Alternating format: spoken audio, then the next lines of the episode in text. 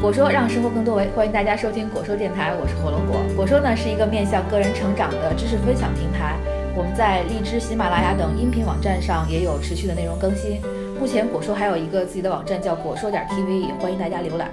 在果说的第二季节目中，我们会跟大家探讨叫两个理想主义者的创业故事，是想跟大家分享火龙果和奇异果两个人在创办自己企业之后的一些所思所想和一些呃收获吧。因为在这个系列的节目中，我们在跟大家持续探讨有关这个数据科学的问题。然后上一期呢，我们请到了马红旭，然后跟我们聊有关这个数据分析的学习啊等，呃，以及在这个美国大学啊、呃做一些数据分析相关的工作的一些体验。然后这期节目呢，我们特别荣幸的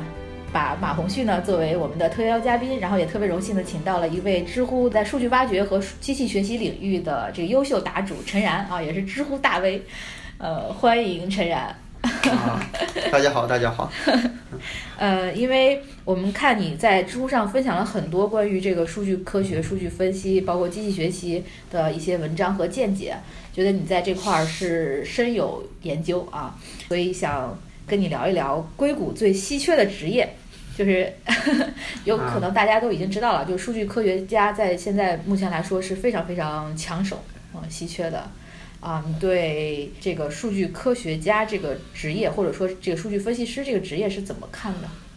嗯，嗯，我觉得对这个是一个非常非常火热的领域，因为近几年这个行业从这个信息化开始走向智能化。那所谓智能化的话，就是说你需要用一些手段从这个数据里面得到一些信息，然后呢把这个信息交给机器、交给算法去加以应用，这个才有所谓的智能化嘛。嗯，所以因此这个中间就出现了很多专门的职业和专门的技术，呃，来专门负责这些事情。刚才说到数据科学家，其实一般数据科学家我们叫分成两类，嗯这个两类其实它的职责不同，呃，很多人喜欢把它混淆，嗯、但是如果你呢清晰的了解这两类的话，其实对你这个职业生涯规划是非常有帮助的。有两类，对的，呃，具体的是哪两类我看一个文章就是他们把分为 Type A 和 Type B 啊？啊，第一类就是比较偏向于分析师，嗯，就是它的核心的工作职责是说，从一些常见的数据或者不常见的数据之中找出一些 insights，嗯然后他要去帮助做产品的负责人去 support 他，嗯给出很多分析，给出很多见解，帮助他更好的做决策。啊，一般是他更像一个分析师啊，这是第一类 Type A 常见的数据科学家。第二类就是说，他更像一个做产品或一个 engineer，他一般会有 engineer background，他不是做一个 support 的角色，他是做一个 implement 的角色。执行，对，他是来，比如说他做一个推荐系统，嗯他做一个很核心的算法嗯啊，来 support 你整个推荐系统的这个业务。对，嗯这个里面啊、呃也有很多人是呃数据科学家的 title，它跟传统的比如 data engineer 嗯有什么不一样？因为你的算法是跟你的业务紧密结合的，嗯你很难脱离业务谈你的算法，嗯所以说它必须要有很明确的对于产品的理解。啊对，所以它必须要非常了解你整个产品做决策的过程，它必须要提供很多，呃，engineer 的这种什么能做，什么不能做，给你做产品的时候也必须要有决策，然后它同时要能领导这个产品就是 backend 这个 algorithm develop 的这个开发，嗯所以说这一类它必一般是从 engineer 背景过来的。哦，相当于这两类，一类是说给这个专业人士提供一些辅助，专业人士提供一些需求，然后让你做一些数据分析，然后你来帮他做，做完以后你你把这个东西反馈给专业人士。然后第二类人士呢，他对这个专业领域的知识他有一定的了解，然后他又懂算法，那他能够通过他的这个算法的优化，帮助这个决策的过程来做得更好，相当于是整合了一下。嗯，对，或者说你可以从 delivery 来啊参考这两类。第一类 delivery 更多是一个 report，嗯对吧？就是说他做完 insight 分析了之后，给你一个 report，告诉你可能有好几个 plan，plan、嗯 A 的利弊是什么，plan B 的利弊，plan C 的利弊是什么，这些都是从他从数据里面分析出来的嗯啊，甚至要做很多实验，他得出来的结论，那可能帮助人更好的去做 support。嗯那第二类数据科学家，更多的时候他要去 deliver 一个 system，哦这个 system 要 integrate 你的所有的 business insights，、嗯所以它它的 delivery 更多是 algorithm，是个 backend system，是一个 API，嗯或者是什么东西，所以它一般是个 engineer 的 background，因为它要能力或者有能力能帮助把这个系统能开发出来。哦，对呈现的结果上是不一样的。对，所以这两类其实是两类不太一样的人，但是他们很多时候都有相同 title 叫 data scientist，对，所以会给很多人有误解。很多人一拖说到 data science 就说啊，他又要会分析，对他又要会做 system，要做那个，其实是两类不同的人的 skill set 不一样。嗯所以说，当你特别是入职的时候。你如果对自己有明确的规划的话，啊、应该是两者取其一，嗯啊、对自己这个 skill set 有有所侧重的发展，啊、嗯有所侧重的培训。 data 对于这两类人来说，他们的意义其实也不一样，或者说他们使用 data 的形式或者看重 data 的方向、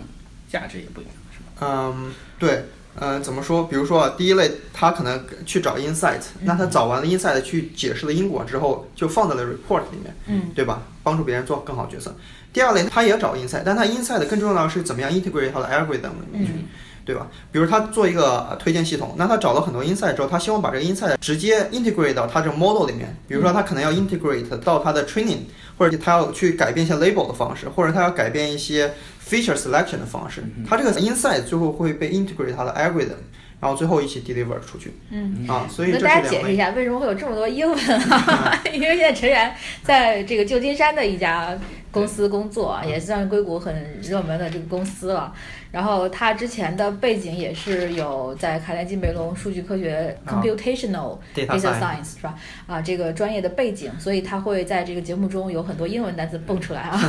应该是学这个概念的时候就以英文来学的，啊所对以对对你强制让他来用中文表达，可能也不太适应。我努力，我努力。嗯，就是这两类数据科学家，目前来说在硅谷是哪一类更稀缺？呃，其实都很稀缺，其实都很稀缺。呃，因为比如说对第一类数据科学家来说，越来越多的数据，就是你能找到这些数据的方式越来越多变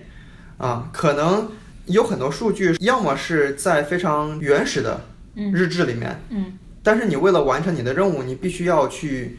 把这个原始的这种数据格式转化成你自己需要的数据格式。啊，那这个时候，公司很难说我给你找很多人来帮你做这个 int 这个整合的一个呃工作流程工作，对吧？所以你要自己动手做。啊，那所以说，其实他们有时候对于这个呃要求，对于你写代码的要求也很高，嗯啊、因为你面对的是一个非常复杂的环境。嗯这个现在互联网一个网站，它可能每天好几 TB、几十 TB 的那么多数数据，对吧？对以前是从来没有被记录过的，现在都被记录下来了啊、但是也没有很多工程师真正的说，我把你的数据都分门别类别的嗯别类整理好，对这个是是还没有达到这一步，对吧？所以你必须要有很数强据的。清理，对，能力很很强的数据清理能力，甚至你还要去找很多工程师跟他们聊，说你能不能把这些数据也给记录下来，对吧？嗯这个对他们也很重要啊，所以这种沟通的技能也是非常重要的。嗯然后另外一部分呢，现在很流行做所谓 A/B test 嘛，嗯，就是一个方案我上线好几套啊、不同的方案我同时来做这个。看哪个结果更好。对，那怎么样设计这种呃？实验也是很重要的。那谁来做决定，往往也是这类数据科学家说，我要为了证明我的观点，我要做哪些实验，我这是怎么样设计我的实验，嗯我才能让这个结果是更有科学性的，嗯对吧？啊、所以说对这类科学家，呃，更多的是说，一方面你要会使用很多现有的工具，嗯对吧？不论是写 Python、写这个 Circle，、嗯还是说你要用更大规模的工具，像 Spark 呀、这样子的嗯工具。对，另外一方面，你可能对统计，你对统计里面，比如因果性推断和这个相关性的分析，它有哪些区别，对吧？对于 p-value 的理解嗯之类的啊，你必须要能够理解得非常透彻，并且在这种呃这么大规模的数据的情况下，你能做出一个呃非常合理的一个解释，并且能让大家都信服，对吧？嗯这个是很重要的技能。所以既要求了一定的编程能嗯力，另外一部分就是这个统计的一个基础知识。对对，嗯，对，那么对另外一类科学家来说，他的 deliver 是一个 system 嘛，对所以他可能一般要有很多工程开发能力。对很好的 engineer 工程的开发的能力嗯和背景，然后同时他也很好的沟通技能，因为现在这种算法和你业务需求是紧密相结的，不能被分开的，嗯所以这两者的结合，你必须要有人两者都能非常的明白你真正的业务需求是什么。嗯啊，所以你才能真正的把这个算法开发好。所以对这一类来讲，一方面它的呃工程的要求能力很高，另外一方面它的沟通技能也要求很很好，对。但是对他来说，就是真正做分析，嗯，不是他的最重要的目的，他的分析是为了整合到他的算法，对吧？所以说对他来说，可能这种统计的知识啊，或者说对这种数据分析或者这种可视化的要求就没有这么高，啊，因为他的最终的目的其实是是要交产交生一付，个一个系统，对的，对做的，出一个非常良好的类似于推荐系统这样对的东，西对的，对的，啊，听你这么一说，就是能够区分这两类对哈。对就对以前是混在一起的，好像 data science 什么都会，就从前面到后面所有的全展示工程师。对，这个太难了，这啊个太难了，嗯。 像现在目前硅谷的这些企业，呃，去需求这样的科学家的大部分都还是这种互联网企业，是吧？嗯，对，然后还有包括一些传统的企业想转型，嗯往互联网方向转型，它呢也有一些啊、这样的需求。嗯，这个空缺大概有什么样的一个比例？呃，我觉得是非常非常非常非常大的，我也很难说很有什么样的比例。嗯嗯，因为这些技能，像机器学习啊，其实呃虽然它在业界有很久了，但是在工业界中也火了起来，也不是那么久。对，然也后是对，所以经受过系统性的训练的人其实并不多。嗯啊，现在大家上学都都知道要去学机器学习的课程对，但是可能在五年前，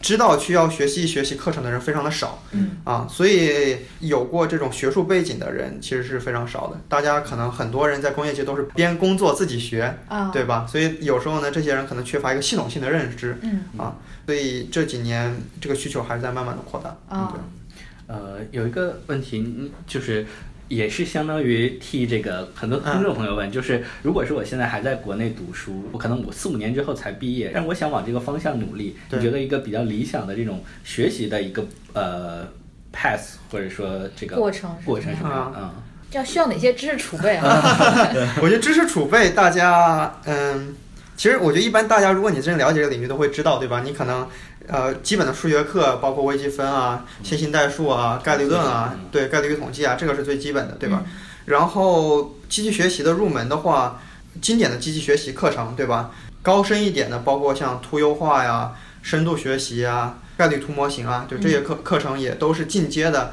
最先进的一些算法，如果感兴趣也可以学习。然后还有就是关于机器学习的应用也很重要，就比如说像这个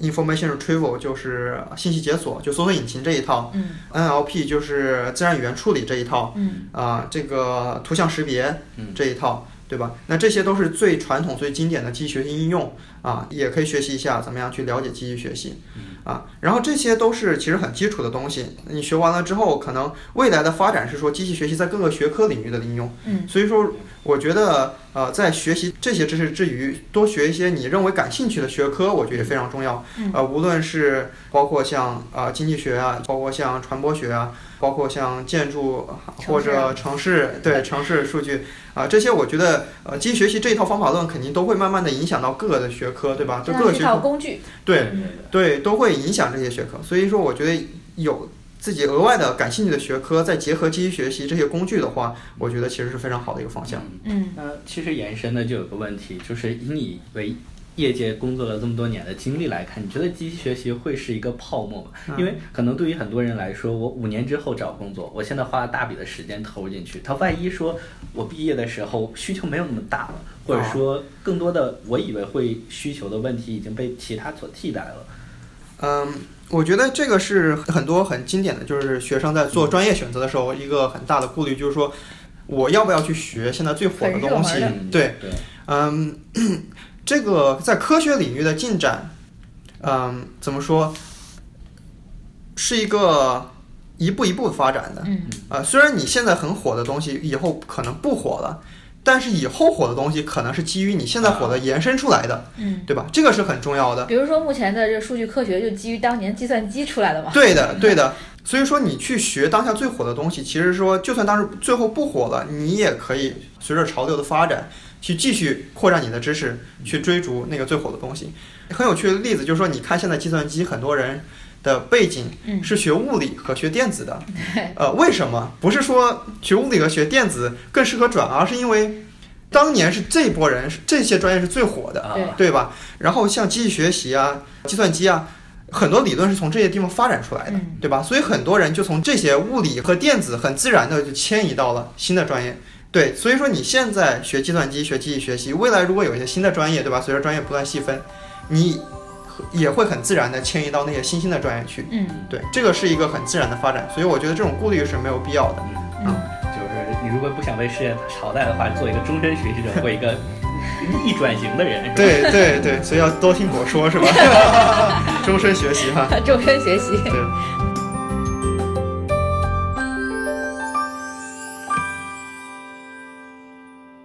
嗯，刚才我们跟陈然聊了一下，就关于这个硅谷最稀缺的职业，这个数据科学家分为两类啊，一种是面向数据分析啊，另外一种是面向这个产出一个系统的这种 engineer base 的这种。对哎，我也开始蹦英文单词了。 嗯，呃，我们知道你现在在一家地产领域的企业来做这个数据分析的这个角色，所以第二个话题我们想跟你聊一聊有关于在地产领域做数据科学是一种怎么样的体验，就是。因为地产相对来说是离这个交易还相当于比较近的一个地方，一种是金融，一种是地产，还有对什么汽车呀等等这种行业都是离钱和交易比较近的地方。那么在这么样的领域里工作的话，是不是这个数据科学能够帮助这个怎么说交易更有价值，或者是更迅速，或者是信息的匹配能力更高？就是你在这个地产领域工作是一种怎么样的体验？好好好，对，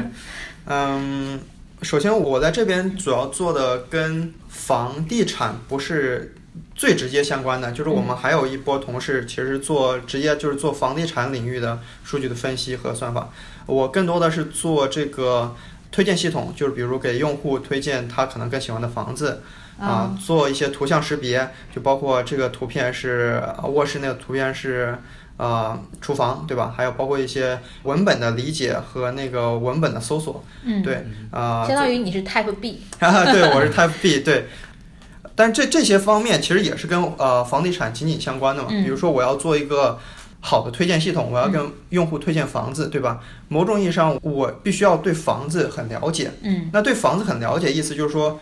我就要知道这个房子有哪些信息，对嗯吧？那常规的信息会有它的基本的、户型啊，对户型啊，那个位置啊，位是置吧多大呀，啊，对，然后还有一些。呃丰富的信息是从别的地方拿到的，比如说从它图像，对吧？我可能可以从图像里面就可以看到，呃，这个卧室其实它的窗户特别大，嗯，对吧？呃它不是一个房屋基本信息，对吧？你但是你从图像就可以知道，对，那如果你知道这个信息的话，你可以跟用户在跟他推荐的时候，其实说你就有一些额外的信息，啊哎，告诉他，那他可能会对你这个推荐会有额外的喜欢。就为什么我们说要做呃图像识别，因为你有比别人更多的一个信息，对吧？呃，还有第三类信息就是叫地点信息，就是说我从这个呃经纬度，我可以拿到周围的，比如说 Yelp 上面会有点那个评点评，嗯有餐馆，呃，还有人口统计里面会有这个社区里面平均年龄啊、结婚率啊、种族的分布啊啊、这些东西。那可能比如说我要发现，呃，你比如说你比较喜欢热闹，喜欢多去酒吧的话，那可能给你推荐一个周围有酒吧很多的房子，你可能会比较喜欢，对吧？这也是在这个数据挖掘里面，你通过这个挖掘，你可以更好去做一个推荐系统，对吧？？嗯所以大概的三类的数据就是这三类，一类是房屋的基本信息，嗯第二类是房屋的这种丰富的 rich information，你是通过一些数据挖掘的方式，或者图像识别，或者从文本挖掘。嗯还有一类就是说地点信息，你嗯从地点里面你可以拿到呃交通啊、人口统计、包括呃学区，学区对吧？嗯这也是对那个很重要的。其实这个是我们在做推荐引擎的时候要对这个房屋的一些了解。嗯，其实相当于是你做了这么一个引擎，对于整个这个房子的方方面面的信息都有很深入的了解，你才能去让这个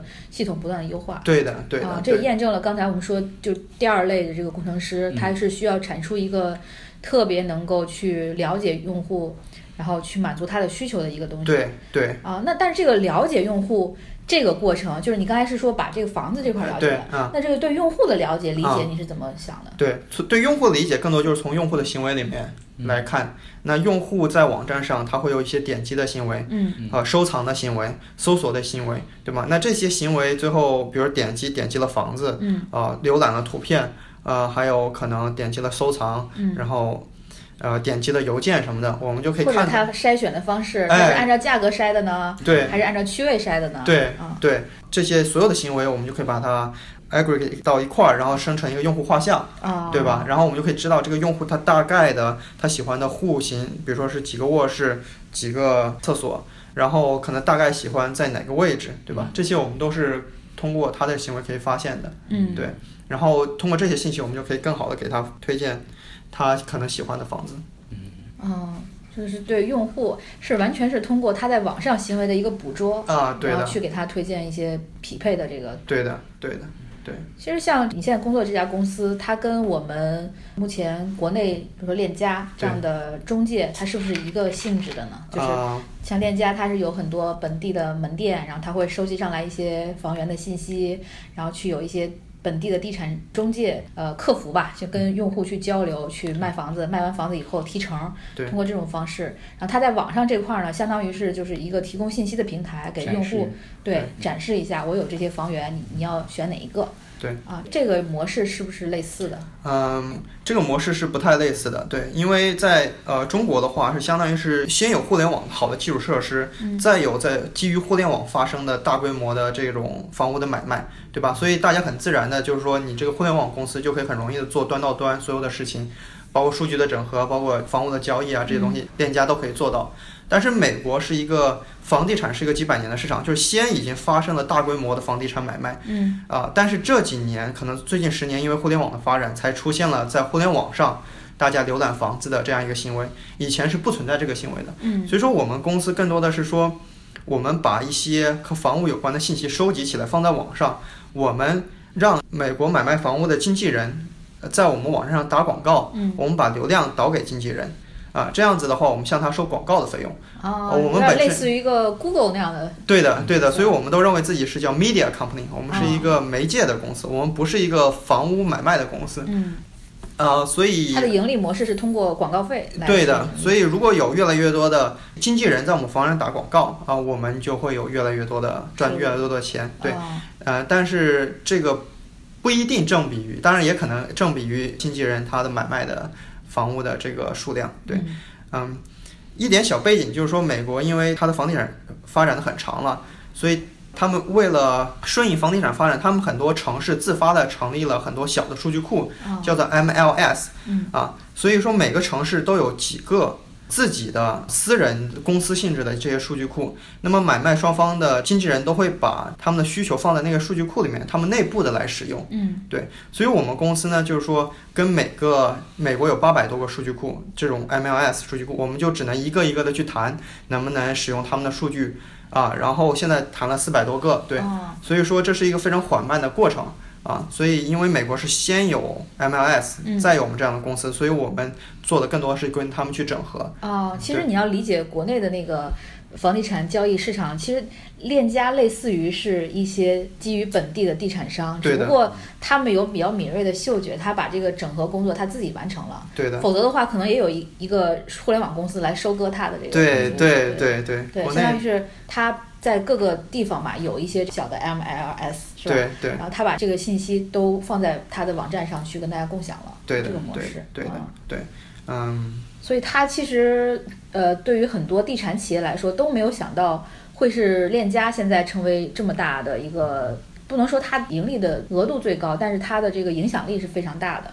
啊、很多地产公司，它其实它本身它都是有这个条件，去把它自己的这个物业，包括它自己的房源的信息，去做一个平台去卖的。它也是类似于美国地产商这种，就是这种经纪人这种模式嘛。它本来是有这样机会的，但现在是被这个链家掌握住了这个客户的这段，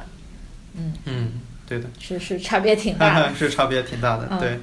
国内因为呃早期的交易更多的是新房的买卖嘛，啊、对，所以其实它没有成立这种数据库的需求哦，因为你新建了楼盘，你自己去卖就可以了。对，以卖掉为目的。对，以卖掉的为目的，嗯所以说一个是这个经纪人的这个需求没那么旺盛，嗯一个是本地的数据库需求没这么旺盛。但是美国因为很早就开始是二手房的买卖、n 嗯手房的买卖了，啊、所以你必须要有个平台来共享这些信息，嗯对吧？所以它就先有这个数据平台啊，再出现这些互联网公司。嗯啊，那你刚才说有两块儿吧？你们一块儿是这个做推荐算法这块儿，另外一块儿是做这个定价模型这块儿。像他们做定价模型的话，是以一个什么样的方式？也是基于大量的这个数据的采集和模拟吗？呃，对，地价模型 Zillow 做的最好的叫 Zestimate，这哦个是他们非常自豪的一个定价模型。那他们也是做了十年嗯了，所以是一个他们认为是一个非常非常精准的模型。啊、啊，他们认为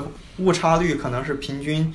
是几十年平均误差可能是百分之四哦四点几这个量级，对那很高了，这对个准确率。对，他们会采用很多很多的特征来做这个算法，对。他们应该是有一些公开的，但是我不太了解他们公开到什么程度了。嗯对，你们大家可以去自己在在网网站上有去去搜它的叫 Zestimate，就是 Z estimate，但是他们的读法叫 Zestimate。嗯啊，他们使用了呃很多的数据，呃，美国数据呃比较开放，我觉得这点非常好。是对他们有一个数据源叫 Public Records，就是说你每一个房屋的买卖之后，你这个信息必须啊、呃上报给政府，然后政府必须把这个房屋买卖的这个信息整理出来，提供给所有的人去下载，对呃包括房屋的基本信息，还包括这个历次买卖。呃历次买卖，还包括人名，就屋主的信息。嗯，哦，呃所以之前经常有人去查中国哪些明星到美国买房子，啊这一查是就查到了。嗯这是都查得到的，对，因为这个是公开的。那但是因为这是每个政府自己的事情，所以需要把这个数据整合起来，嗯可能非常困难。啊、但是因为这些数据都有，所以说你任何人其实都可以拿着这个数据，如果你有能力把它整合起来的话，自己去做一个定价模型。嗯，因为所有房屋基本信息都在那里，位置也在那嗯里，对吧？卖最后的价格也在那里，所以说大家也都可以试图自己去做一做模型对，。如果你要在学习这个数据科学啊，对，这其实是一个很有意思的项目。 嗯，对对。其实，在国内也大家也在尝试着去做，因为现在像就是链家呀、我爱我家呀这些公司，也是把一些信息都公开在网上了，嗯大家也会去尝试去做一些这种判断，包括 to C 端的，就如果这个定价模型做出来很可靠的话，嗯啊哈就直接可以给用户去提 供。啊对嗯，他们有没有识别出来一些特别关键的啊、变 量？ 这个我我不太知道他们能啊公布到多少，但是一般来说，大家说房子都是 location location location，对对对这是最经典的，对所以地理位置永远是最重要的，嗯对吧？肯定是它呃交易中的一个，就是它模型中最核心的变量，嗯就是它这个地理位置在哪里。嗯然后还有就是肯定是周围的房价，最近才卖出去的这个房价肯定是很重要的，因嗯为相关性很强，对，因为你通过周围，其实人类看房价也这对，样也子是嘛。这样的，对。对，这个和直觉上就是这样，就是你会去看周围相同的房子最近都卖了多少价格，那嗯我这个房子肯定是卖这个价格，肯定是八九不离十了。对对对，所以在这个国内买房也大，大家也都是这样 的逻辑啊。对对就一对，个是看区位，在对在什么地方，然后另外一个就是说看看周边现在的价格是多少。哎 对对，所以呃，算法跟人这种更多时候思路也一样，但是可能就是算法在捕捉一些细小的一些嗯，波动上面，它可能更敏锐一点，但所以是它的准确率可能会更高。对，如果你在大规模上看，可能会更高嗯啊、然后它可以很容易适用于一个你不知道的一个领域，嗯，对吧？要不然的话，你每个人你都要去在当地去看那个房子，其实是很累、很劳时的。那算法可能更更擅长去嗯看一个人类很难快速了解的一个领域，对，是给出一个价格。嗯，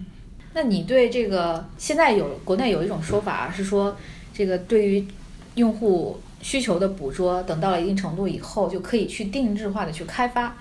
就是说，这个我收集了很多用户信息，然后但是每个用户他都有不同的偏好，然后根据对他偏好的理解，我就可以去，呃，做这种房子的定制，就是新房，嗯新房开发的话也可以做一些，呃，新的尝试吧，嗯对啊、就是你可能了解这个城市有多少需要想在这地方买新房的人，然后他们对户型的需求是什么样，对然后你就开发楼盘的时候可能就提前对设计好，对，对这是再往下走一步了，对，啊这个我觉得这个需求是非常客观存在的。嗯啊，而且事实上，利用用户行为的数据可以做很多的预测。嗯呃，我知道 Zillow 他们有很多这个文章，就是写，比如说基于用户的搜索的行为，嗯，来预测你这个地区搬家、搬入、搬出的一个火热程度。嗯。对，其实这个就很有道理，因为你可能很多人突然都来搜这个湾一区个的公房司子上，市了，对，湾区的房子可能就意味着很多人就想搬过来。嗯啊，呃如果很多 IP 在湾区的人，比如搜德州的房子，嗯那可能就意味着湾区的很多人他就思考要不要去搬到德州去，啊，对吧？所以这其实是一个很有前瞻性的一个指标，可以帮你做决策。对，对，然后包括搜这个地区的房子，搜什么价格的类型，对吧？搜啊、什么样的户型，对吧？这个其实对于新建房子的人来说都是一个很好的指标，嗯而且我认为这个是，就是说从做决策角度来是很有意义的指标，是可以用来做关键决策的指标嗯啊，所以这种数据的价值也会越来越高，嗯就是肯定也会越来越开发商会来花很多价格去买一个真实有效的一个数据来指导他们做商业的开发，嗯，就是说，如果有一张这个地图是可以去呃呈现出来城市不同的区位它的这个价值的判断的话，这些数据都能够帮上很大的忙。对的，对的，但是可能呃 case by case 就是不同的。呃，应用它可能需要的数据不一样，嗯可能需要很进行很多定制化的挖掘。嗯啊，这个可能就要在浩瀚的数据里面，用很多各种各样的方法来挖掘出一些有效的这种结论出来，还是需要不少的这种背景和技巧。嗯，我们刚才就聊了关于这个地产领域的这个数据分析啊，关于这个数据分析和这个机器学习的应用场景，其实呃，就是我们对这个工具现在都很很崇拜、很膜拜，然后嗯希望自己能够掌握更多的技巧，但是对于这个应用场景，现在大家。普遍来说，呃，觉得好像能用到很多，但实际上真正能够实现有有价值的这种，还有哪些？能能不能给我们举一些例子？举些例子，啊嗯、就是其实刚才那个，我觉得说应用场景是很多，但是能商业化成为商业模式的很少。啊，对，这个这是是，为什么呢？嗯，我觉得更多的时候，这个模型一个模型更多是做一个优化，嗯就是它很难产生出一个新的商业模式。对，所以说如果它是优化的话，那它更多是比如做 cost down，对吧？就是减少你的成本嗯，啊这样的思考思路方式。所以说，对于一个既有领域，它的优化它对是没有问题的，对但对于一个新市场的开拓或者新需求的捕捉，它是比较难的，对的需要因就是人的这个见解在里面。对对的对的嗯，所以这可能是现有的这种的一个缺陷吧，就是大家的思考更多的是啊怎么样去做优化，嗯，所以就很难真正的商业化啊。这是不是说这个呃人工智能还没有出现？等到人工智能出现， 呃，对，这个人工智能是一个非常模糊的词，你也不知道它什么时候出现，它可能已经出现了，你不知道，对吧？嗯、对。对，那么，关于人工智能的出现，关于未来几十年计算机和人类的关系，在一个离开了数据寸步难行的社会，我们究竟该如何自处？我们将在下期节目中跟陈然和红旭继续探讨，也欢迎大家收听。